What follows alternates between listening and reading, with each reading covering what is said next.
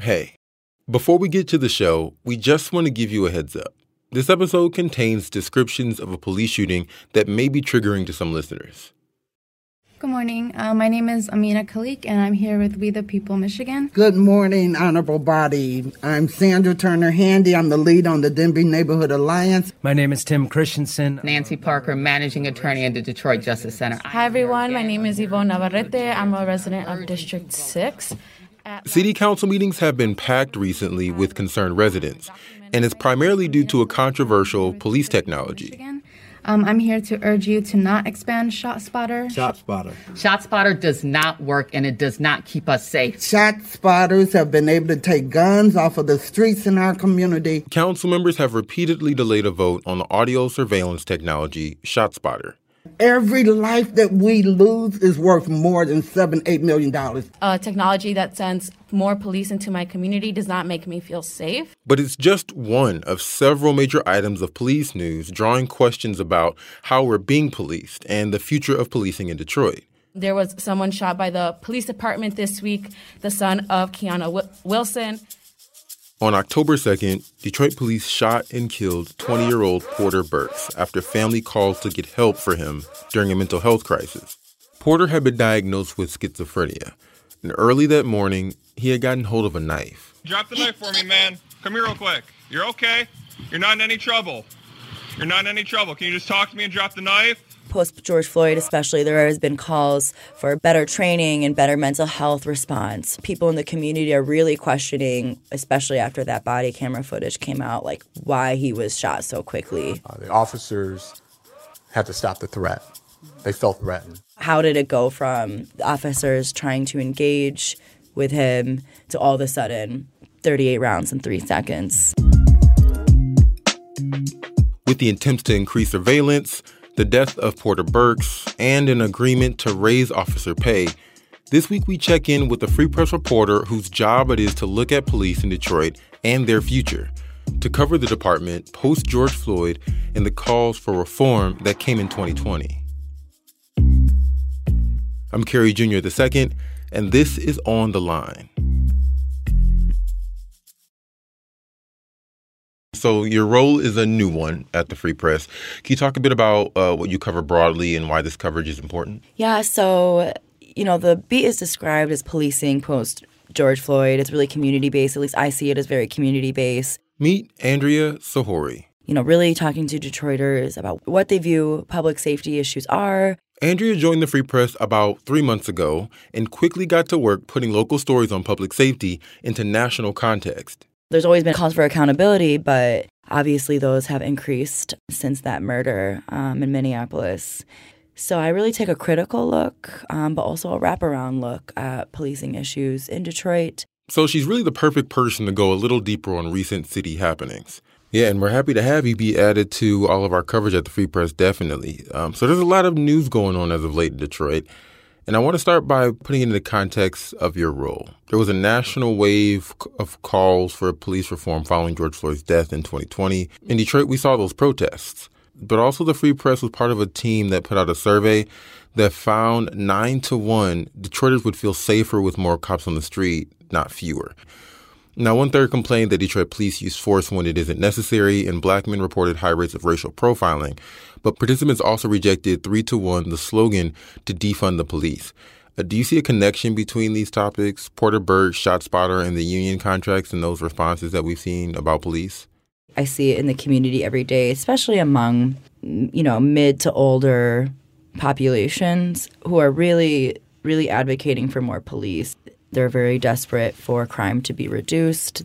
I think people are seeing more police as a solution, you know, as advocated for by city leaders in terms of how that's going to shape the future of policing um, in Detroit. At this time, I really don't see f- funding being reduced to police officers.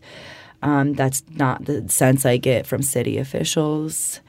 Um, but I, I will be interested to see, especially after the shooting that took place, how policies might change. And Chief White alluded to that as well, how policies might change in terms of transparency and showing body camera footage, and also just how we deal with people who are going through a mental health crisis. So, the shooting this weekend, as we said, Porter Burks was having a mental health episode and carrying a knife he didn't want to put down.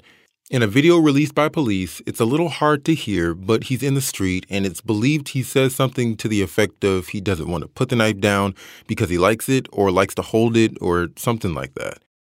Andrea saw the video, and we'll let her take it from here. So, a, a crisis intervention officer was on the scene, and they're deployed to these instances of mental health. My name is Sean, man. You're okay. You're not in any trouble, okay? I just want to help you. I just want to help you, man, okay? Can you do me a favor and drop the knife? Like, we want to help you. You're not in trouble. Please put the knife down. And then he just begins to, it almost looks like he just begins to like quickly approach them. I don't, or maybe even run to them. Mm-hmm. But almost immediately, he is um, shot at by police. Um, five officers shot at him. They used um, 38 rounds in three seconds. So far, they believe 15 of those bullets took. And uh, uh, I know there was a concern with stun gun use. Yeah, so police had said prior to the press conference on Tuesday that a taser was used, it didn't work. Um, now they're not actually not even sure if a taser was used. The press conference on Tuesday that they held, that's when they released the video footage publicly. Yeah, it was very, very tense. The family showed up. Porter Burke's aunt was shaking. A crazy tense moment was when she's, you know, there's a gaggle of TV um, reporters um, in her face, right? And she's crying and pleading, like if her voice is cracking, right? If you have a loved one, don't call the that's experiencing a mental health issue, don't call the police, please. An investigation is underway, and the five officers involved are on administrative leave. Meanwhile, the Burks family has announced they will sue those Detroit police officers. And and so how does this fit into the concerns about police killings? You know, post George Floyd especially there has been calls for better better training and better mental health response. You know, historically nationwide there have been killing after killing of people experiencing mental health issues. And, you know, there's always the exploration of bringing in mental health professionals on scene, right? Um, so far, uh, you know, it seemed police have, you know, crisis intervention um, officers who help respond to these calls. Um, that are you know supposed to be trained to help deal with these issues. Um, but I think that a lot of community members are saying that's not enough. People in the community are really questioning, especially after that body camera footage came out, like why he was shot so quickly. I think people are really questioning like that middle ground, like is there are there more options? Like were were officers shooting to kill? Why? If so, why? Um, I know Chief White actually has background in counseling. He's been a vocal mental health response advocate, and we've got programs in the city to send mental health specialists along with police on some calls. What did White say about the mental health part here in this case? Did he raise any concerns with the mental health response? Will there be any review of that? That's part of the investigation. Um, you know, if anything, he vouched for his crisis intervention officer that was at the scene. He kind of guided the public as we were watching the video and you know he was kind of explaining okay this is part of our training. We, we just need you to drop the knife for us okay? I'm going to pause it here and we'll pick back up at that point in a moment. Uh, this is a crisis intervention trained officer a cit you know he obviously expressed condolences. This is a tragic situation. Anytime we use force it's not the desired outcome. Anytime we use fatal force it's the worst outcome when we come back, we'll break down the police department's recent pay raise and the controversy surrounding ShotSpotter. Just going to run this dog to see if we can find any type of uh, human remains that are left. Listen to Where Secrets Go to Die The Disappearance of Derek Hennigan. From the Detroit Free Press, a new podcast set in the woods of Michigan's Upper Peninsula. Available on Apple, Spotify, Freep.com, or wherever you get your podcasts. And we're back talking about the most recent Detroit police news with Free Press criminal justice reporter Andrea Sahouri. Now I want to transition to talk about uh, the program where police show up even if they aren't called the controversial Shot Spotter technology. The city council delayed the vote on whether or not they will expand the technology to other districts. Um, but before we get into all of those details, first, can you just define what ShotSpotter is? Yeah, so ShotSpotter is an audio surveillance technology. It's been um, deployed in cities across the country. It basically it's microphones that are planted in certain areas of the city, usually in high up locations like a roof, light post, etc. And it's meant to detect gunshots. The California based company, ShotSpotter, they say that they have an algorithm that can pinpoint what a gunshot is versus other sounds. And then there's human analysts who back that up and are listening to these shots. Mm-hmm. Um, and then it's supposed to alert police um, right away when a shot is detected, and then police will respond. So, when did uh, Detroit first acquire ShotSpotter? So it was implemented in 2021, in March of 2021. Um, in the ninth and eighth precincts. Ninth yeah, and, eighth precincts. and those are where you know police have said have identified as concentrations of um, high crime in the area. How much does this cost? So the current contract um, in the ninth and eighth precinct is 1.5 million, um, and there's been intense debate. All of this debate has been around city council meetings. Um, you know, activists and community members really on, on both sides of the conversation have been packing the city council. Mm-hmm. You know, it, it got on the city council's radar that police wanted to expand the program beyond just the eighth and ninth precinct for seven million using ARPA funds. ARPA is the COVID relief funds, American Rescue Plan funds.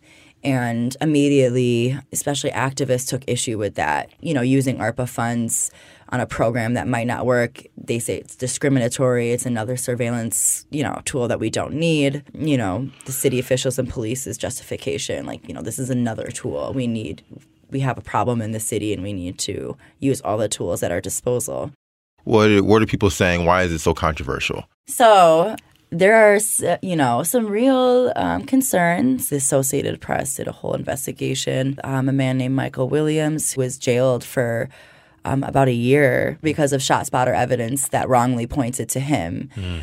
And you know the investigation found that the the ShotSpotter technology will actually like capture car doors or fireworks oh. or loud sounds like that that can appear to be um, gunshots. There's also been other reports, like there was this one, like 17 year peer reviewed study of large metropolitans that he'd used ShotSpotter, and it showed that gun violence has actually not decreased. Mm.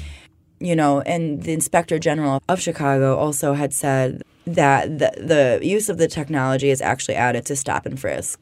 On the other hand, you have a city in Detroit um, that is unfortunately really plagued with gun violence and people are desperate to find solutions truly desperate. They're desperate to find closure of their loved ones cases.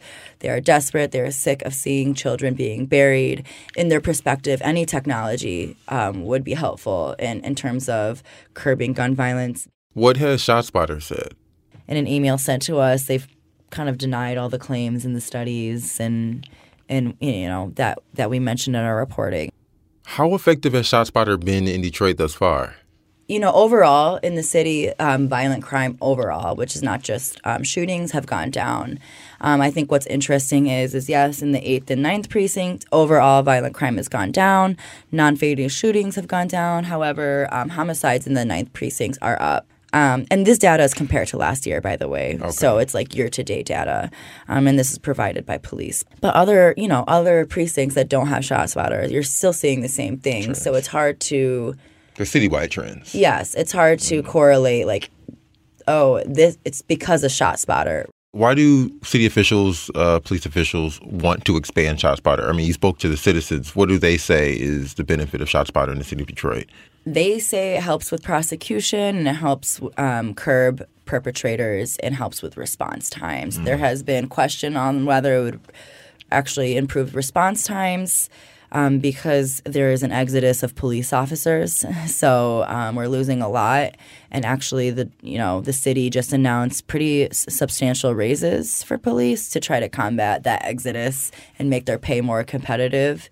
Um, you know, the Detroit's data that they had provided to the city shows that about 20% of ShotSpotter incidents result in shell casings, the bullet casing. So that's like a pretty good indicator that a shooting had taken place.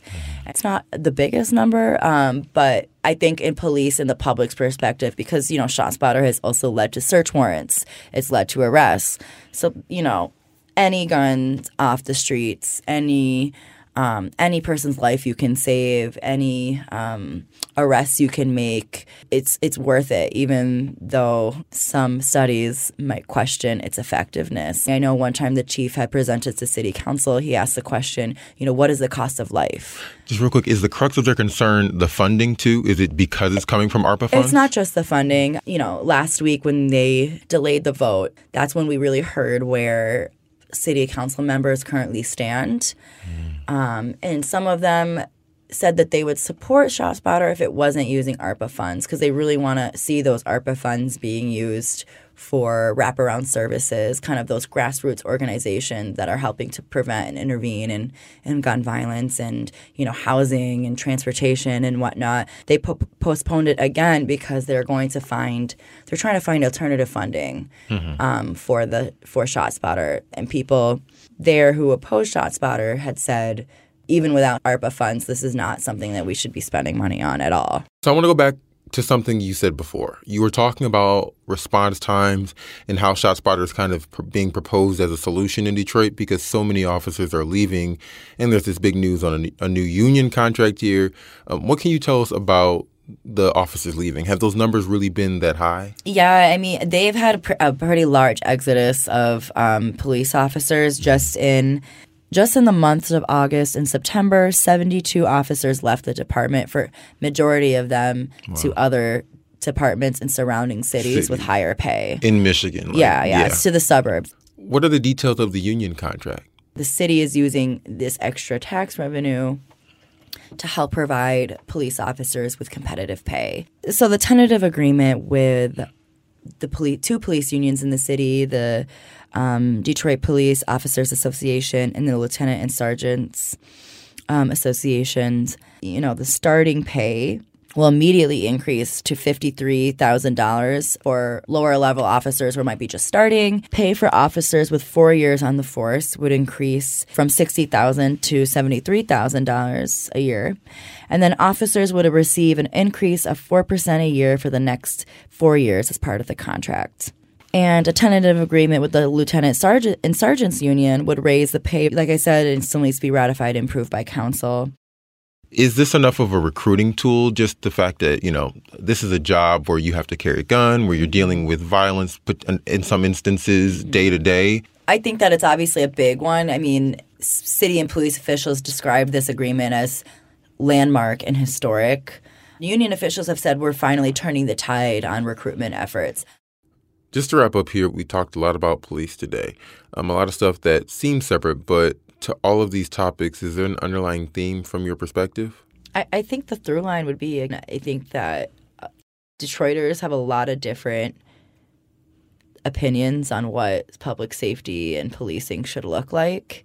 Um, and it really is exemplified and showcased in mental health crises because, you know, as people, we want to help others, right? And so it's really tragic. It's tragic when, you know, anyone passes away, but the community doesn't take this lightly and and from all sides of you know the arguments and opinions and perspectives Thank you, Andrea, for talking with us today and taking the time. I know you're really busy, and we appreciate having you. thank you so much and thank you for having me This episode was produced by me and Darcy Moran.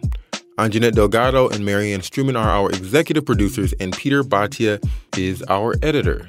The music for the show is For Trumbull, made by DJ Lost Boy. Thank you all for listening, for subscribing, and please share it with your friends and family if you like the show. Uh, don't forget to come back and see us next week. See you then.